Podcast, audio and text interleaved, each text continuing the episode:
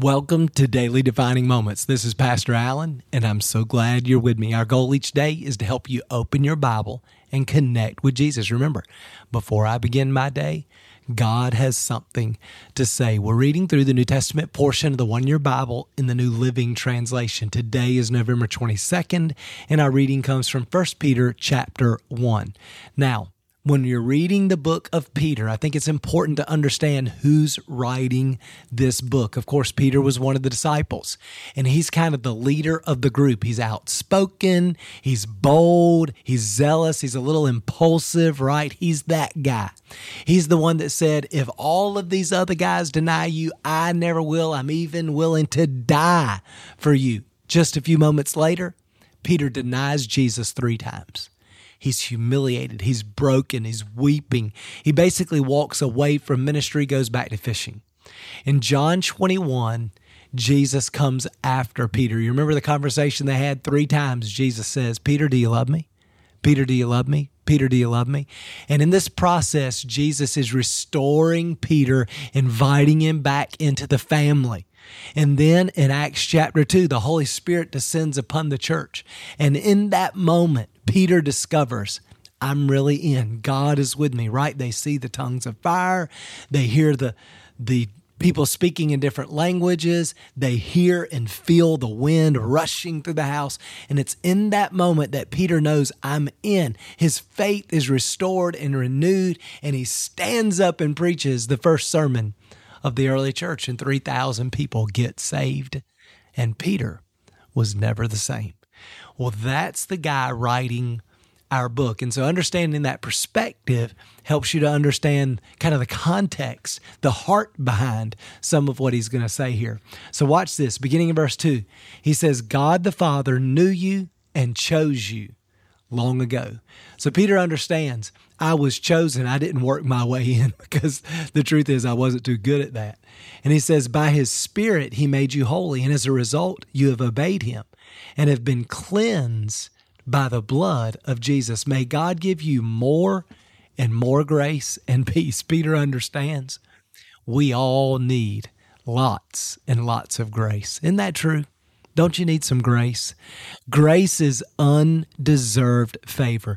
And I need more and more grace from God and more and more grace from the people around me, right? We're imperfect and, and we do dumb stuff and we need God's grace and we need God's peace, man. We live in a time right now that's so chaotic. And when Peter was writing this, it was a time where Christians were being persecuted. They had no rights. They were being hunted down. It was a very dangerous, scary time. And so Peter's praying. You need more grace and you need more peace, and I'm praying for you. And I know some of you listening, you need more grace and you need more peace, and I'm praying that God would give you more and more grace, more and more peace. Verse 3 All praise to God, the Father of our Lord Jesus Christ. It is by his great mercy, not our performance, but God's mercy that we have been born again because God raised Jesus Christ from the dead. Now we live with great expectation. Because Jesus rose from the dead, we live with expectations that we too will be raised from the dead. And we have a priceless inheritance, an inheritance that is kept in heaven for you, pure and undefiled beyond the reach of change and decay. So you've got an inheritance. It's being kept for you, and it's through your faith. God, verse 5, is protecting you by his power until you receive this salvation, which is ready to be revealed on the last day for all to see. I love that. God is protecting you, God's providing this inheritance, and God's protecting you and protecting this inheritance. Boy, Peter understood that firsthand because he denied Jesus. He walked away, but what he discovered is Jesus was going to remain faithful. Jesus wasn't finished with him yet. Jesus was hanging on to Peter's inheritance. It really wasn't up to him. Isn't that good news? Aren't you glad that God remains faithful when you're unfaithful? And I hope you know that your inheritance, all that God has promised, is being held by the power of God so you can rest in Him. And what that does is it produces in us a love and a desire to be close to Jesus, the one that loves us, and it's not based upon our performance. Verse 6 So be truly glad. There's wonderful joy ahead, even though you must endure many trials for a little while. And our life is full of trials and trouble. But listen, be glad. There's a great inheritance coming. Verse 7 These trials will show that your faith is genuine.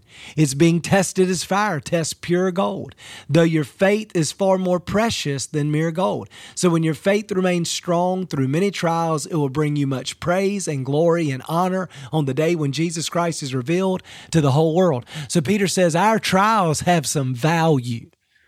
Our trials are testing and purifying our faith. And when God tests and purifies our faith, one day when we stand before Him, we will be rewarded for the purity, the quality of our faith.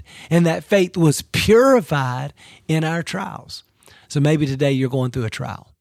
You are not alone. God is with you. And God will redeem every trial. God is with you and God is working in this moment. The key is learning to open our heart to open our eyes, to see, to look. Where is God at work? How do I join Him? How do I invite Him into this situation and into my heart to understand everything that's happening and use, leverage this moment to move me forward in my faith? Verse 8, you love Him even though you've never seen Him. And though you do not see him now, you trust him and you rejoice with a glorious, inexpressible joy. The reward for trusting him will be the salvation of your souls. Boy, that's true now, right? We love Jesus even though we can't see him. He's been gone for 2,000 years. We love him even though we can't see him. And we trust him.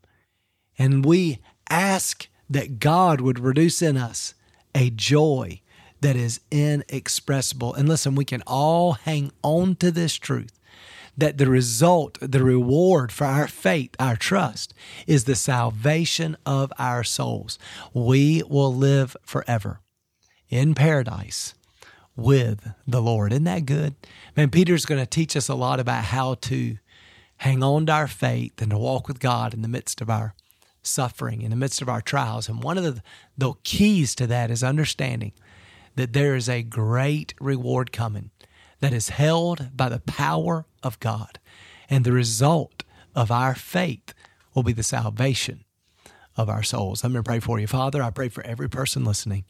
God, for more and more grace and more and more peace. Lord, we're so grateful that you chose us and that you've made us holy. We thank you that through our faith in Jesus, you've placed your spirit inside of us. You are faithful and you're always with us in every moment. That even though we encounter trials now, you're working in those trials to purify, to enrich, to strengthen our character, our faith. And one day we will be rewarded for the quality of our faith. We'll be rewarded really for what you have produced in our hearts. So, God, I pray that you would give us peace and give us faith to believe and to hang on and to, to be patient as we wait and long for your return. God, I pray for every person listening. And Lord, no matter what they're going through, I pray that they would see you, feel you, experience you, hear you in their trial, in their struggle. God using and working that to grow and to build their character and their faith. In Jesus' name, we pray. Amen. Well, thanks for being with me today. I hope that encourages you. Remember, before I begin my day, God has something to say. We'll see you again tomorrow.